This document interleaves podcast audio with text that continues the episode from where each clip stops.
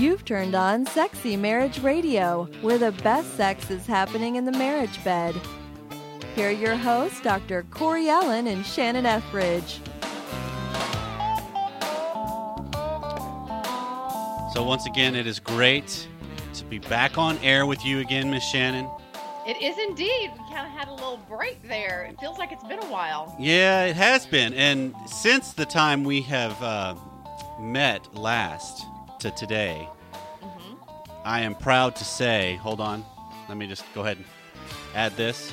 Uh oh, you haven't had a new baby, have you? No, no, no, no, no. But we have topped 1 million downloads Yay! with Sexy Marriage Radio. that is so sweet. That is very, very cool. And it's one of those things that. thunk it? Say again? Who'da, who'da thunk it? It, uh, thunk. I don't know who would have thunk it, but when, when you created this, did you have any idea how much traction it would get and how popular it would become and how much positive impact you would make on couples' lives? Well, I, I don't know if I had the the idea of how much it would, but I did I did have this thought that you know what this is something that's so important. This is something that there's not near enough out there about, and there's such a need for it. So it seems like just one of those logical. Hey, that's just a good fit. So you knew that it would go deep. You just had no idea how wide it would. Yeah, I, I mean, it was log- It was really just one of those. This is something that needs to be done without a real game plan of. I don't know how long it goes on. I don't know how we promote it. I don't know. It's just one of those. It needs to be addressed. It needs We're to be flying by talked the about. seat of our pants. Hey, that's kind of the way life is, isn't it? Sometimes. But what I think is kind of a cool phenomenon here is that you know there are lots and lots and lots of radio and television shows out there now, and so many of them are like sparkly puddles. They're Yep. really shiny and spark, you know, scintillating and inviting, but they're not very deep. Right. But with you and the vision that you have for the impact that that you know healthy sexuality can have on marriages and families, this is going deep than any other show I have ever watched or seen or heard. I mean, yeah, there's been other sex shows like Dr. Ruth and stuff, but they didn't incorporate the spiritual values into it like I feel like we do. Right. No matter what your spiritual values are, we respect those. You know? Right. And don't sell yourself short on this one, Shannon. You bring a lot to the table with this. So I say thank you for this. Oh, sure. And It's my delight to ride side saddle with you. and, and since we're uh, talking about this, if you're kind of new to this whole idea of Sexy Marriage Radio, welcome. Thanks for taking some time out to spend a little bit of time with us, where we are just of the firm belief that married sex is the best place for sex and where it's the hottest place that it can be going on. And so we love hearing from our listeners, and we want to hear from you. If you got something that you want to talk about, a topic, a question, feel free to email us at feedback at sexymarriageradio.com. Every single email is read that comes Yes, through, and we is, do by get quite a few. us. And they come to both of us, so we get a chance to respond to some, and some become shows, and we just see where it goes from there. And we also love having people jump on iTunes and give us any kind of comments or reviews because that helps us climb the charts in the sexuality category, which is littered with a anything goes approach. so, Mhm. so we like trying to swim against the stream a little bit about just married sex is really blessed and sacred and hot and can be fantastic through the course of your life. And so this leads to a perfect show today, I think, a perfect topic on Yeah. This idea of what are the expectations that we place on our sex life? Or if you want to phrase it a different way, that could be kind of clever, I guess. What are our sex expectations? Or as I often say, what are our expectations? Because sometimes we can sure put a hex on our relationships by having unrealistic expectations. Yes, we can. But yeah, let's look at it from both sides of the fence. I think sometimes we need to expect more, and sometimes we need to adjust those expectations down to a realistic level. Right, because if you think about the whole wealth of what is going on behind closed doors, that there's a lot of things that you know when a problem occurs in your sex life. This is one of the things I that happen a lot in my practice. When a problem occurs in your sex life, it's very easy to think you're the only ones experiencing that problem. Mm-hmm. You know that you're the only one that has an ED issue or has a anti-orgasmic issue or has a fetish Vaginismus or issue vaginismus or- yeah all these different things that you seem like oh, i'm the only one and one of the things that's a plus of the of the internet is it has allowed the options to find that i'm not alone that there are people that have this you know very similar occurrences similar instances similar loneliness similar one-sided sex lives, similar Mm. n- non-existent sex lives. So that has helped, but it's still the internet is a wealth of misinformation. Yeah. That's So- a good way of putting it. It's it's one of those that just because you found it there doesn't necessarily mean what it says because it can just be somebody's personal journey and it can just be somebody's personal insight or take on something which there's value in it but it's not the end all be all. And so i'm thinking one of the things that that research helps do because there's a difference. And let me i'm going to go academic just real quick shannon so bear with me. I apologize. But one of the things that research does is if you can get a chance to go to peer rever- peer reviewed journals, hmm which is where most research is published. You know, Uh-huh. you get the the medical society journals, you get the marriage and family therapy journals, you get psychology journals, you get all these different ones where there's multiple editors. And what that brings to the table is you get lots of people that have to sign off on the quality of the research before it goes to print. Right. Right. So it's not just some magazine that some person decided, hey, I'm going to put this because I think it's valuable, which it may be, but a peer rever- a peer reviewed journal adds a whole nother level, Yeah. Collective intellect. right? And that that allows for better quality research to be published. That allows for better quality information to be disseminated throughout the throughout the society. And so, whenever I'm thinking of different things that are going on, that's where I go. I try to find peer reviewed journals. To Mhm. okay, what are they saying? What's the pro- what's the issues? And so, one of the things that's kind of held steady is the idea of how much sex is actually occurring in marriage, because lots of people don't know that. They could sit there and think, wait.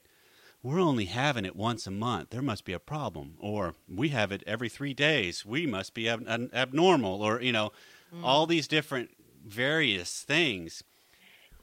And, And and- and what what I wonder is how can people think that comparing themselves to anybody else on the planet is a good or healthy thing?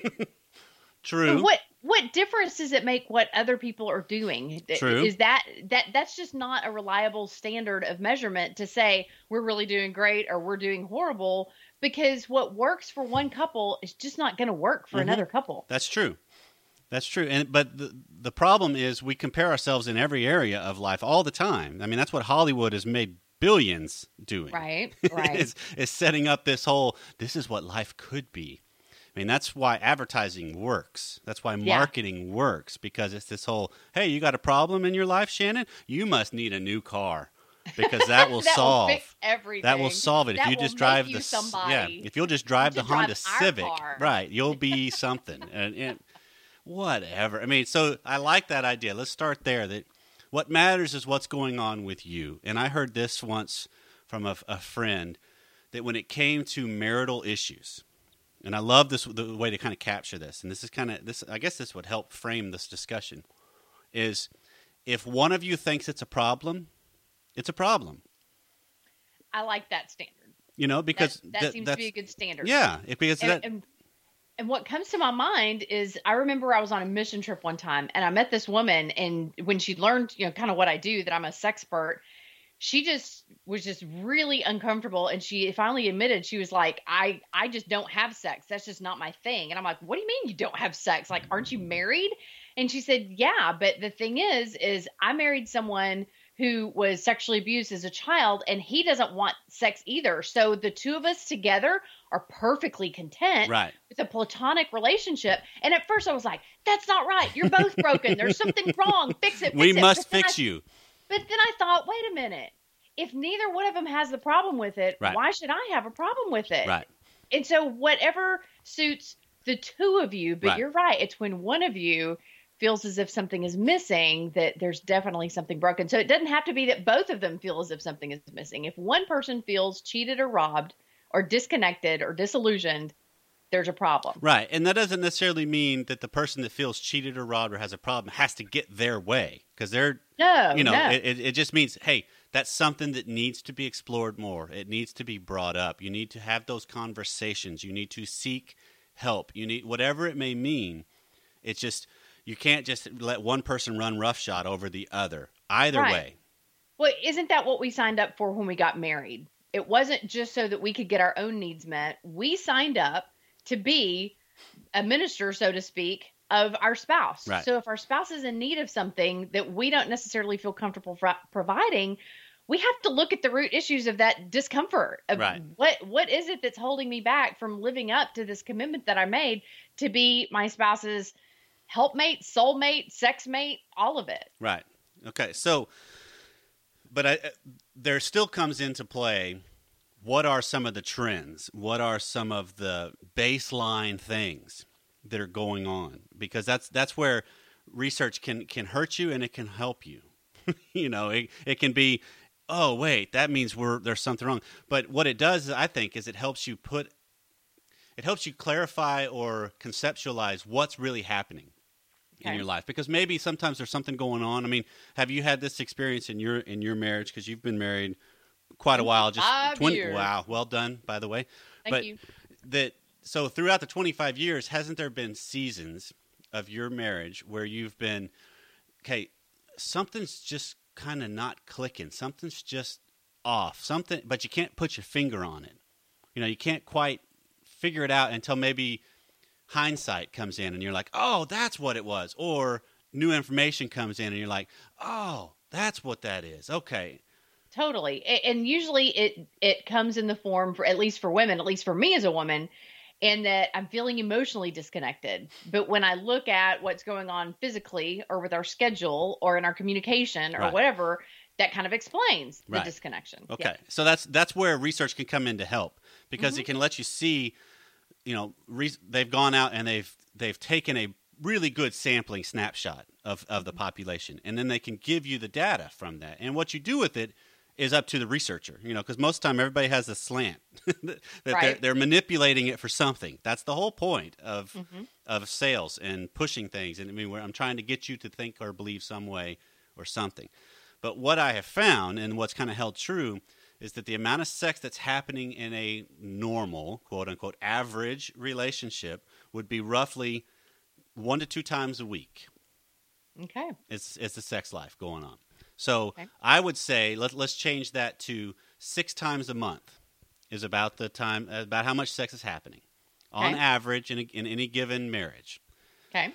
But where I want to go deeper with this is something that we've alluded to before is the idea that not every instance and encounter of sex is swinging from the chandeliers, you know, multiple multi-orgasmic Blows your socks off. Yeah, you're the you got to change the sheets because so much sweat was exerted through it all that, and you know it would have been it would have made, you know, Hollywood proud to, to, to, to have that. You know, so we've we've alluded to that, but but if you go a little deeper with the research, out of all out of the six times a month, one is that on average. I was going to say, I think that that sounds like vacation sex. yeah. or you know celebration Mm-hmm. sex you know birthday sex that type of thing it, it- that's not i don't think that that's the standard No. across the board of what's happening on a regular basis No, it's not, and and that's where it's. My hope would be that with this show, a listener could sit here and, and, and think through. Okay, well that starts to make sense. That doesn't mean it has to stay that way. I mean, I would love to see the trend go to where if it's six times a month, you know, three of them are great. 3 mm-hmm, three of them mm-hmm. are fantastic. Blow your Or- socks off.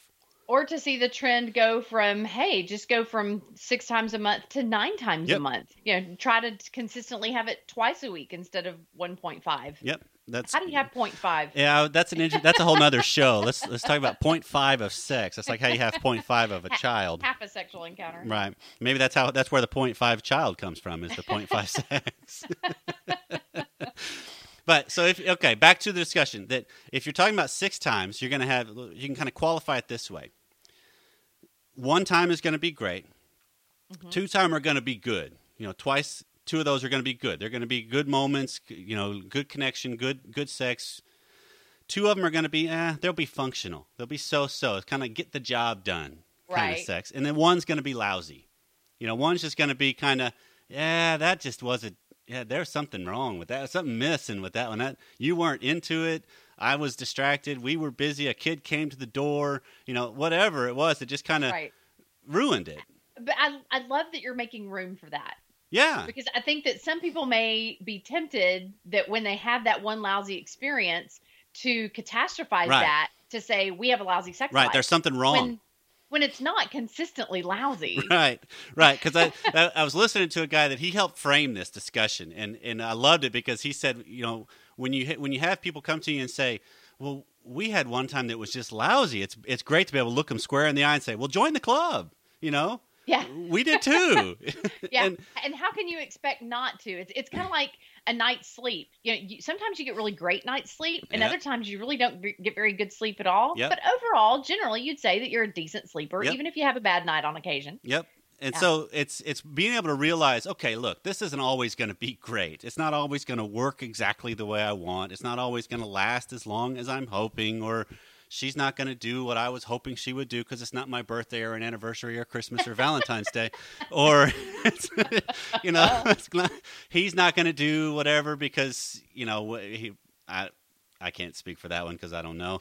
Um, but it's just to help kind of frame where we go into this that okay this is kind of just a baseline to help help you kind of frame what's going on in your bedroom and realize it can be whatever you want it to be but there's going to be some normalcy of how it's going to unfold and that does that Right. means everything is okay that means there's nothing broken it just Yeah. means you're dealing with marriage you're dealing with sex But I do want to equip and empower both men and women that if there's something that you are consistently longing for that you feel like is consistently missing, you do have the right and the responsibility to communicate that desire. Right. Uh, and my encouragement is to inspire that out of your spouse rather than require it of your spouse. It's not a beating them over the head. You're not doing this for me. What's wrong with you? I deserve better opinion or approach. It's more of a, you know, it would mean so much to me if you would ever be willing to do this for any length of time. I that just really floats my boat, and I love it when you do that. Like inspire them. But you know, whenever I, especially with women, whenever I ask them, have you communicated to your husband exactly what you like best in bed? So oftentimes I, I get a blank stare and I hear crickets, and it's kind of like, what? Like Right. I have the I have the right to ask for something in bed. I thought I was just supposed to be his sexual rag doll. Well, no wonder they don't are, aren't really very interested. Right. If, if she feels as if she's it's only about what she's giving him, and she doesn't have the right to ask for what she would enjoy, then she's she's going to feel used and abused. Yep. So, what do you do with the fact that they have said it? They maybe haven't come straight out and said, you know, hey, you know, this is what I really enjoy when you do this. But they have said, "Oh, I really liked that." After it was all done, and and to them, they're thinking, "I have told them. That's enough. That's that should be a clear enough message that yes, when you go down on me, I really enjoyed that." Right. So, because that's a that's a fact of marriage too, that your spouse knows what you like and don't like most most likely. They have a they have a hint of it at least. But But what do you do when we- they don't do it? but I think that we always have a tendency to approach sex not with the mindset of what does my spouse like.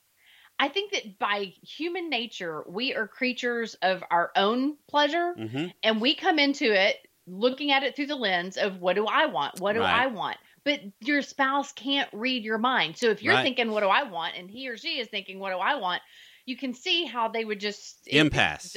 exactly that that they would be firing and missing and and walk away a little disillusioned and disappointed. hmm So I think that I, I really like the whole Pavlov's dog thing. I'm very thankful for Pavlov because I, I am I'm really probably a lot more like Pavlov's dog than I would care to admit.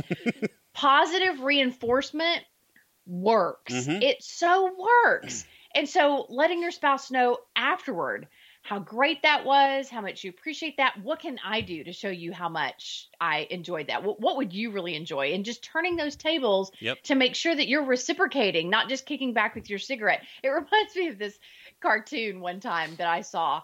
It had a, a chicken and an egg, and the the egg was sitting on the edge of the bed with arms crossed and legs crossed and a scowl on his face, or her face, I guess. And the chicken was a rooster or whatever was laid back smoking a cigar. And the egg says, "Well, I guess we answered that question." And of course, it's the who, which came first, Right. the chicken or the egg, you know. but you know, there has to be communication, Mhm. and there has to be reciprocation, and there has to be affirmation, and letting the other person know that you're really interested and motivated in providing them as much pleasure as you're interested in receiving, I, I think that that that that reciprocity is a huge ingredient that is sometimes missing. I think it's a lot of time missing because uh, this this is a deeper one because when it comes when we go into life with the expectation of reciprocity, we set ourselves up for frustration and disappointment you know, if I go into something expecting it something in return, I'm going to be disappointed. No, no ifs, ands, or but about it. It's going to happen. Right, right. But I still have to learn how do I go into the whatever it is, seeking what I'm desiring, and mm-hmm. letting that be what motivates me, not the outcome of it. So right. it's a slow process. It's because it is, you know, marriage is there. There is some. Uh, reciprocity and exchange based concepts that go on in marriage because that's that's part of the whole secrecy and elegance of it that you create this relationship that only the two of you know. Mm-hmm. but it's learning how to still give with no strings attached even when you're not returning. You know you're not getting in something received back right or right. Well that brings to mind i remember we were going through a season of our marriage where i really felt as if it was all about him was over too fast. I didn't feel as if, you know, he was as interested in meeting my needs because women typically take longer and he would get tired after he was done, et cetera, right. et cetera. And I remember that Greg got smart and he started on occasion saying to me after he had brought me to orgasm first to just say, um, you know, that, that, that's okay. You know, it's, let's just let this be about you tonight.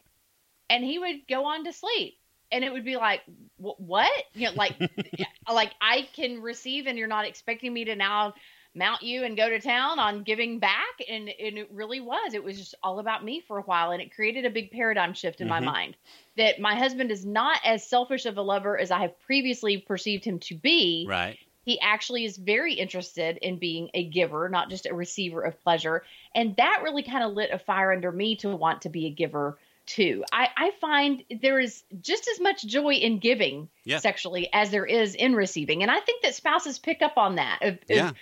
Do you really take as much pride in giving as you do in receiving? Yeah. And that's that gets into the whole concept of power. Because there's something about having power over providing pleasure to somebody else that is very mm. energizing and exhilarating to know I know exactly what to do with you to, to yes. send you through the roof that, that and, let me show you right and and and that's if you think about it we know this on the negative side i know exactly the buttons to push to really tick my wife off you know, uh-huh. the ah. things to poke fun at, the things to whatever that to absolutely. Off. Well, the reverse is true as well, and that's where that's growth. That's a crucible of growth for each individual. Is what do I use when it comes to power over my my partner? Now, see the word power, Corey. I think that that word power feels so comfortable and alluring to men because in, sure. I think in our society that men are taught that you're supposed to be a powerful creature. I think that there's still a lot of women out there who struggle with uh yeah, I mean, let's be real. There was a feministic movement, but there was also a big bashing of that feministic mm-hmm. movement. And they are afraid mm-hmm. of their own power. They're afraid of exerting power. They're afraid of being seen as a feminazi. And they don't they're, they they just don't know what to do with that power. But when a woman can embrace and celebrate her seductive power over her husband, I think that that just adds like magic fairy dust mm-hmm. to the relationship. I think that a man sometimes wants to be overpowered by his wife. He wants to be seduced and wooed and pursued by his wife. Am Absol- I right? Absolutely. I want to be invited into the power of my wife you want to be lured. Right. Yeah, but I think that uh, women also want the same thing, and I know that a lot of men out there also struggle with the notion of power. I mm-hmm. think that they're afraid of how she's going to respond and is she going to reject him and there's just right. all kinds of mommy issues surrounding sex in men's minds the way that there are daddy issues surrounding sex in women's minds right and this goes into the whole idea of this, the differences between men and women i think in the way we were designed and the way we were created that men were designed, I believe, to penetrate and to go out into their world. To and yeah, to, to, sow their seed. Right, to rule and well, no, I'm not even talking just sexually. I'm just talking about that's what you, you look at look through the course of history, that's masculinity, and yeah, that men have gone out to conquer, to explore, to you know rule and subdue, if you will. Mm-hmm. There's there's some scripture for you. There you go. and and so that was the idea and then w- women were designed to be receptive to be opened to you know but there's still tremendous amount of power that's not a vulnerability stance that's not a oh poor helpless me that's a Right. no no no i'm going to unveil me and that is tremendous amount of energy and passion and power Sure. in and Sure, of and itself it's true. I mean, it, it says that um, that her bent will be toward her husband. Yep. That she will naturally want to cling to him, connect with him, take refuge under his wing, if you will. But there are lots of women who have just not discovered the joy of of of, of being in that posture with Okay. their husbands. and some of that i think is going to be because the man hasn't been solid enough to allow her to do it That's so true. It, it's definitely a two way street. It I, is. I, I think that we can never ever say, well, it's because men do this or No. don't do this, and No. it's because women do this and don't do this. And you feel like you're walking on eggshells. I mean, for example, um, uh, last month I did a Women in the Battle workshop with New Life, uh, where Dr. Sheri Keffer was speaking to women whose husbands were addicted to porn or had had affairs. And of course, so many of the women in the audience, they want to hurl the stone at the husband of it's all him. Look at what he, he's done to Mhm. me. This is his deal. This is not my deal. And now here I am. I'm about to do a passion principles workshop for women this weekend in Orange County, California. And by the way, I think that the show is airing this same week. So Yes. if, if you're anywhere near Southern California, October 10th through the 12th, and can join us. We'll be taking registrations out the door. Um, so what I'm wrestling with is now when I come at this topic about becoming a sexually confident wife, there's no way that I can say to them that it's all your husband's fault with his porn addiction and his sex Right. addiction and if that's what's holding you back in bed because the reality is is he he may not i mean he may have become that way before you ever came into the picture but the reality is is i feel as if women do withhold a huge part of themselves sexually from their husbands. Right. And how how is he supposed to satisfy that urge if he feels as if his wife is shutting him out punishing him beating him over the head with his issues et cetera et cetera? So it's like oh i i hate running the risk of making a woman feel like well you know it kind of is your fault a little bit. And i'm not saying fault. I'm just saying you hold enormous power Mhm. to win your husband over from the dark side that he has gravitated toward because you are are who he could be connecting with in a sexual way in a much more euphoric uh connective way than what he's doing with his pornography or his affair partner. Right I Right. just so believe that. I so believe that what happens in the marriage is far more powerful than what happens on the computer screen or in an office romance or whatever. right it is But women have to embrace that power and not be afraid to use it. And men have to embrace that power and not be afraid to go into the stream of a real life woman. I guess you could say that because it's it's real, it's so easy to turn to the to the screen because there's countless thousands millions of images, portrayals, whatever to satisfy that itch. But Right. to turn to a real person who may or may not, there's a huge risk there.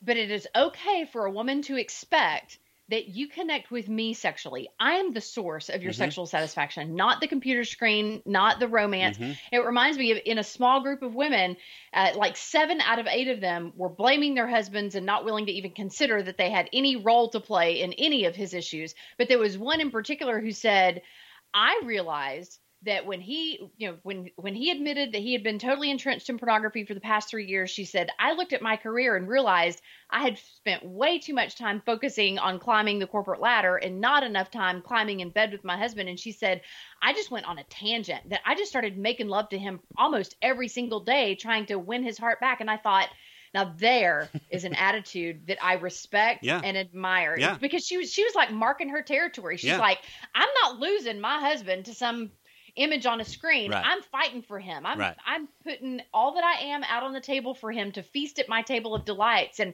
I think all the other women in the room were like, I hadn't thought about doing it that way, but I bet it's more effective. it sure could be because it, I mean it, this goes back to what we told, we started this whole thing with Shannon is what are our expectations when it comes to our sex life and into our marriage because that helps set the key for the path of that you're going to go forward on. that and what you're bringing up here at the end, I think, is valuable because it allows you to start realizing that okay, I can look at this differently. I can I can go into this with a, a little bit less attachment to an outcome and a little bit more of a, you know, I want to start speaking up and seeking some of my desires, and I'm going to see what happens. And I don't have to compare myself to everybody else and what they're doing and pattern my behavior after everyone else's behavior. What do I want? Right, and do it in the midst of it. You know, seek it in the midst of it. Because how often do you sit there and you just do what works last time? You know, that's that's that's a that's a, a flaw of men. Is mm. we we So fall true. victim to the oh, I'll just do what worked last time, and as One of our opposed many flaws. yeah, as opposed to no no no. This is in the midst of this. I want. I'm just going to flip you over and put your you know pin your arms above your head and just go there and that way and and just change it up and know that my partner will say no not interested and then i can go back to what something different if that mm-hmm. happens Or she can say, Wow, who are you? Exactly. Who kidnapped my husband? and i like that person that has been returned to my Invite him- house Invite him back to my bedroom sometime. well this has been sexy marriage radio about our affair. we are really glad you joined us and i'm hoping that from just the discussion of what are your sex expectations you start to examine hey i don't have to hold on to all these so hard and fast i can go where i want to go let us know how it goes Yep. see you next time God bless.